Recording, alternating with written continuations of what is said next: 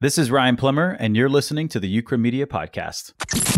Hello, Media family. Vladimir Pragnevsky here, and welcome to episode number 76 of the Media podcast, where I serve our Media family with daily, that's right, daily interviews from highly creative people. And speaking of creative people, today's guest is Ryan Plummer. He's a content marketing specialist at School of Motion and a talented motion designer. But before I play my interview with Ryan Plummer, I want to take a second to thank our sponsor, ActionVFX.com. They have over 2,500 elements of professional professionally shot VFX stock footage captured on the latest red cameras. From explosions, fire, water, smoke, gun effects, debris, particles, weather, blood, and gore, they have your assets covered. Save on render time with real elements. No more simulation. Go to actionvfx.com. Again, go to actionvfx.com. And now here's my conversation with Ryan Plummer. Enjoy. Ryan, welcome to the show and share something interesting about yourself that most people don't know. Hey, man, thanks for having me. Um, hey, let's pleasure. see. Uh, one of the things I think that it's maybe kind of weird is I actually like two years ago I transitioned to writing in cursive just because I journal a lot and writing in cursive for some reason is just there's something that uh, kind of like a zen to it, I guess, and um, there's also I could just write a lot faster, and so yeah, I uh, write in cursive. yeah, you're uh, one of the few because I don't think many people write in cursive anymore. I, it's a skill that's probably gonna be uh, it's not gonna exist for much longer. I feel like no, because with no. the technology, everyone's typing, and I myself now I don't write by hand much uh, at all. So, what was the reason for you to to switch to that? Is it something you just one day decided to do? Well, first of all, my handwriting just in regular print was horrid, and uh, so it's mainly and, to improve. Huh? Yeah, and I started getting to reading a little more, and then I wanted to start taking notes about what I was reading, and I just felt like I was writing too slow. So I just kind of dabbled with. I was like, I'm going to spend two weeks and then relearn how to write in cursive. Um, you know, they teach you in grade school, and then um, about after two weeks, I was like, man, this is this is better. And then my handwriting you know, it looked better. My wife liked it more. You know, it was pretty and stuff. So uh, that was a bonus. but now yeah. you can sign autographs. yeah, yeah. Now I can sign autographs. Anybody needs one. No, it's pretty cool. I moved to the states when I was 12, and uh, I never really learned how to write properly cursive in English. So I can do it well in, in Russian and Ukrainian, but English I, I struggle. So I, I, that's something definitely. You know, now since you said that, I'm gonna have to. I'm gonna have to challenge myself to start writing more. So yeah, I'm definitely going to do that too. Now let's transition to your journey. How did you get started in motion design? Man, so you know, in high school, I had no idea what I wanted to do. My dad was an electrician, and I thought that I was going to do manual labor. I was growing up on like ranches, and I was doing ranch hand work. And then my senior year, they opened up this video editing class where I got to work in Premiere Elements. And I was like, oh, I'll, I'll try that out. And then like I fell in love with it. And I was like you know, in, in, physics, you have that one kid that you're always trying to cheat off of because you're like, I, I can't figure this out, these equations. Um, I was that guy in video editing, and people kept coming to me and they were like, "Whoa, how are you doing that?" And I'm like, "I don't know, it just feels natural, you know." And so I um I started, you know, with that, and then I was like, you know what, I'm not going to go to college for this. I'm going to become an audio engineer, but that didn't work out very well. But my first year to get into After Effects, my first year in college, I needed a job. And my cousin was like, Hey, down at the campus recreation center, they have a job for a video editor. And I know you messed with it in high school. You should go apply. And so we're building a resume. And uh, he tells me, You should put down that you know After Effects. And I said, What's After Effects? And he said, Just put it down. yeah. He goes, Just put it down and I hope you get the job. And so, you, you know, prophesied. I didn't know what I was getting myself until he did. I didn't know what I was getting myself into. And so I uh, put it on the resume, went in, had the interview, uh, and they get down to that bottom part of like skills and stuff. And they're like, oh, you know, After Effects. That's awesome. Uh, you know what? How about you come in tomorrow and we'll get you started? And I'm like, oh, crap. I know that they saw that and that's why. And so I went home that night, looked up oh, what is man. After Effects, and I wanted to just put the hurt on my cousin. It was that was a long night. And so I figured out, you know, you can animate text and all this other kind of stuff. And I'm like, this is way too much. I'm and so so I got an After Effects because I lied that I knew After Effects, which That's is probably hilarious. one of the worst lies you can have or do. so how much of it did you learn? Like the next day, were you did you have to work in After Effects after that? Like how quickly did they plug you in? So I don't think I can't remember, but I don't believe it was like the first day, but they would come to me and they'd say, Hey, can you add in a lower third on this video? And I'd say, Yeah, I can. And then I'd go look up what is a lower third, you know, and then oh, how do I create a lower third? And so it was just like uh, trial by fire every single day there. And by the end of, uh, I, I worked there for about two semesters. And then by the end of that, I was, um, I was uh, okay in After Effects and, and I could, you know, make type and I was doing those fun, um, what were they like you put pictures in 3d space and then you're like take a camera and fly around them you know they were kind of popular for a little bit um, and that was like it, that was that was an interesting year That's hilarious, man. Speaking of interesting things, let's transition to a dark moment in your creative journey. I want you to tell us the worst moment in your creative journey. So, Ryan, take it away, man. Oh, man. I would have to say that after I got out of college, one of my first jobs, I started doing motion design and video editing and audio engineering because I had a little bit of that experience from college for a kind of like a production company. And I was basically permalance, which is not a very fun situation to be in most of the time. And I was getting paid $15 an hour, and that was as a contractor. And I was married. and uh, so that was not a very fun. And that was a, a very stressful guest gig that I stayed at for a year. And it was just a lot of hours. I'd sleep up there at the office sometimes because it was about an hour away from where we lived. So that was like a really hard time, like for me and for my wife. And um, overall, it was just unhealthy. And so my wife talked some sense into me about like how unhealthy the job was and like how it was like hurting our marriage. And then uh, I was kind of doing that thing what artists do is like, this is my entry job. It's my entry into the industry. I've got to stay here, you know, for a while and like figure out the ropes. And I was really like, I was just devaluing myself. And so I walked in one day and I was like, hey, I thought this was an astronomical ask, by the way. I said, I'm making $35 an hour now if you're going to keep permalancing me. And my boss was like, that's ridiculous. I'm not, I'm not doing that. And so it's like, okay. And so I quit like a week after that. And then I just like by the grace of God got another job uh, that was a substantial boost in pay. Uh, so that definitely was uh, a dark year uh, in Man. life and marriage. now, what was your biggest uh, takeaway from that experience? My biggest takeaway was that when I'm looking for a job or I'm doing work for somebody, I'm not asking them to let me be their slave to do their work.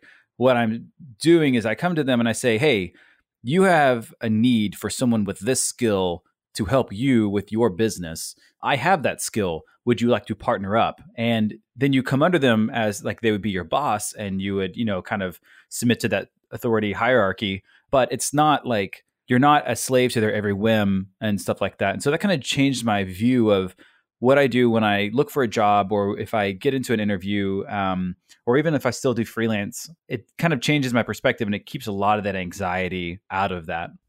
Hmm. No, well said. Now let's shift gears and talk about something positive. Tell us the story of your best moment in your creative journey.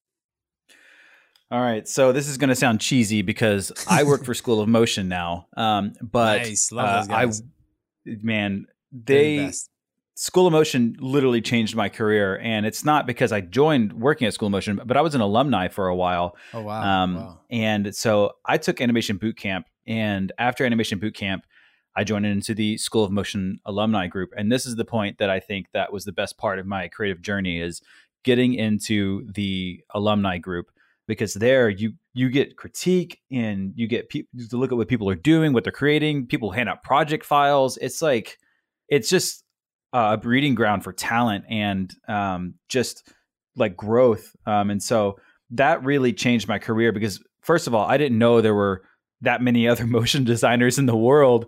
And then just getting to collaborate with people it definitely like changed the direction my career was starting to head. And actually i dropped um, i was doing like video production and i was doing video editing uh, and motion graphics. And i decided you know what? I'm not going to do those anymore unless they're like absolutely necessary for a job. I'm going to focus on being a motion designer. And that was only because i could see like this is a very viable career you know? Um, and so yeah, I think that would be the best moment in my creative journey. Perfect, man. Now, Ryan, let's take a quick break to thank our sponsor, and we'll be right back with more questions.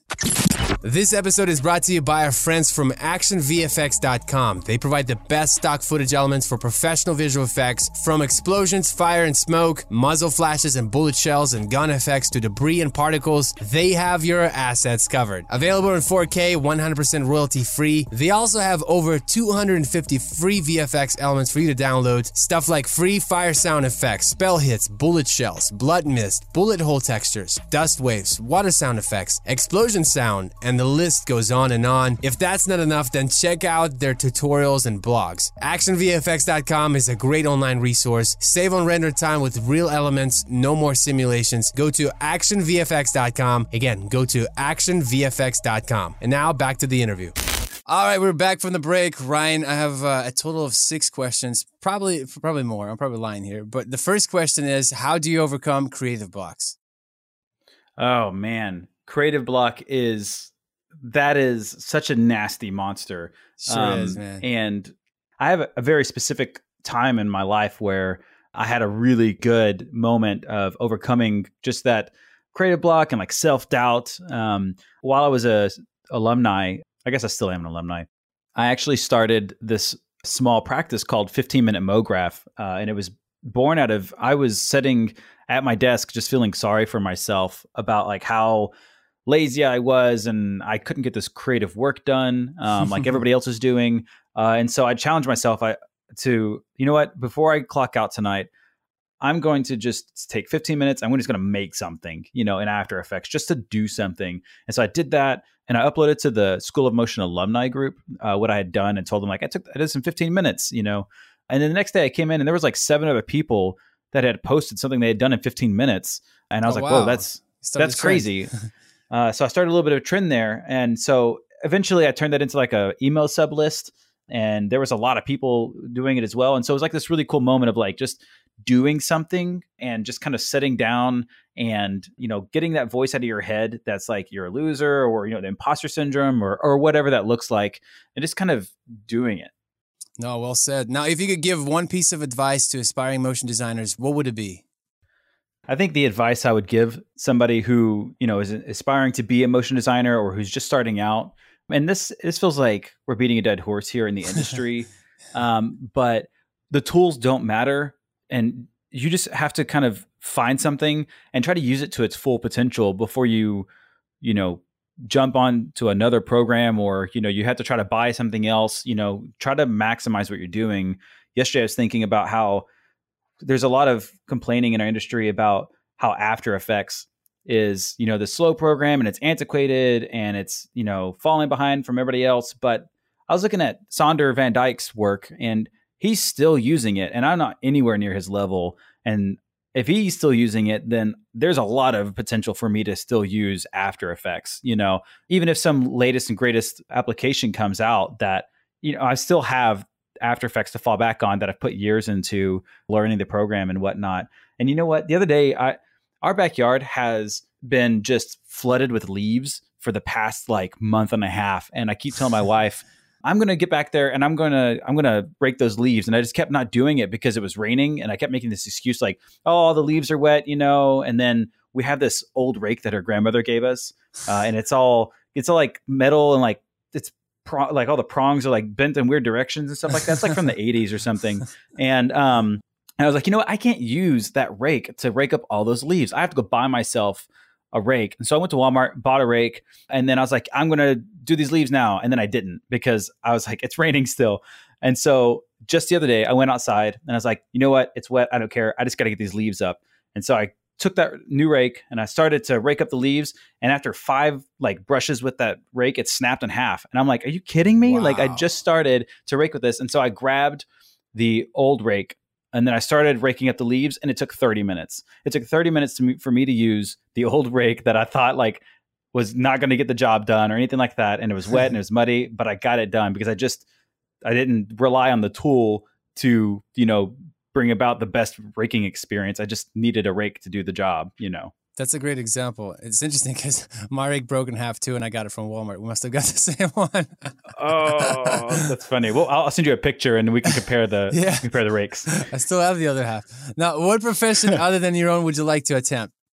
Oh man, that's a hard one because I not only is like After Effects, or not After Effects, but not as like motion design, you know, a huge part of my job. It's also like a hobby. So there's it's hard to it's hard to look at other jobs and be like, man, I'd really like to do that.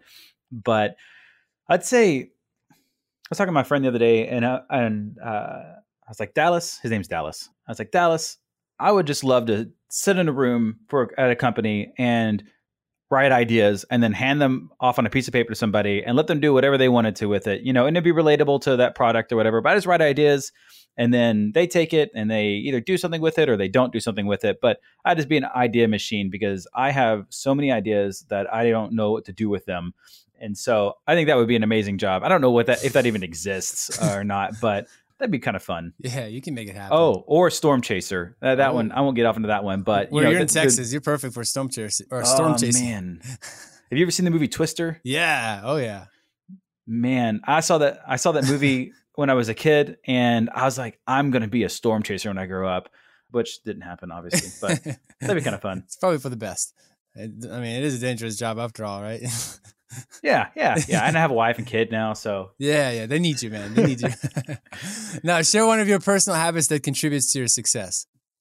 I'd have to say one of the habits I have that has really just helped in keeping me going and like the success of you know my career or whatever that looks like. I'm not really afraid to ask questions, and sometimes you know, afterwards I might get some anxiety about a question I ask because it makes me seem like I don't know what I'm doing. Oh, um, but you know, I kind of I just you just have to get over that sometimes, and because if you don't know, you don't know. Uh, you know how to complete something in After Effects or Premiere, and Google's amazing, but sometimes it's so much easier to just to ask your boss or you know whoever else that might be more knowledgeable than you about like how to do whatever. Um, so I'm not really afraid to ask questions, and I think that has to be the greatest uh, habit I have, and probably one of the scariest habits that I have that keeps me going. It's funny. I, I was at the like orientation yesterday for my kids. Uh, my six year old is will be going to a charter school, and there was a room full of parents. And uh, I had a question. I was, I mean, I ask questions here on the podcast all day long, right? But I was afraid, I, not afraid, but I was just kind of like thinking too much of the question. So I had my, I asked my six year old to ask the question for me, and he did. He did a great uh, so when you said that, oh, oh man, the tricks oh, I use to, to, get what I want. That's so funny. Well, now I know for the future, since we just had a kid, I can use that. Use you know, it, man. future. Especially if it's a question that's like borderline, you're not sure if it's a stupid question. Have a kid ask a six year old. Who's gonna get mad at six year? Who's gonna criticize a six year old? Come on, man. You really have to check yeah. your heart after that criticism. You know, if you're gonna criticize the six. Yeah, absolutely. What, what do you expect from them? They're a kid? They don't right, know. Right. I mean, they don't know. Now, recommend an internet resource that you find helpful in your work or personal life. All right. So, if you've been around me long, uh, this is going to sound like a broken record, but uh, hands down, Libby. There's an app you can get on your phone called Libby, which links your library card from whatever library you have, and you can put multiple on there. And you can download books and audiobooks to it. Uh, and if you know, most libraries are free, and so you can you can get audiobooks and all kinds of different books, and just like on the go in your commute or while you're working out, you can just start absorbing book after book after book. And I I downloaded that app maybe a year and a half, maybe two years ago, and since then I've I wasn't reading before that or listening to audiobooks, and since then I've finished like 30 books, um, wow. and that have like really changed my perspective on how I communicate with people, how I view storytelling, because I, I, I mix it between fiction and I go to nonfiction, and I got into a really big kick about habits there for a bit. So if you do get Libby, first book you should try out is The Power of Habits by Charles Duhigg. Amazing book, book yes. that kind of yeah. So you've you've uh, gone through that one? Not entirely, but I mean, this is like the number one book that everyone refers, to, especially like the in the entrepreneurial podcast. That's the number one people always uh, refer to and uh, pull out examples from. So I definitely heard of that one. Yeah, and you know, beyond entrepreneurial or uh, self development, it's just a it's a really interesting read, just about how humans work in general. And uh, so I definitely suggest that anybody that has a phone, which is basically everybody, get that app, get a library card, and you might be surprised about some of the major cities in your state probably offer a free online library card.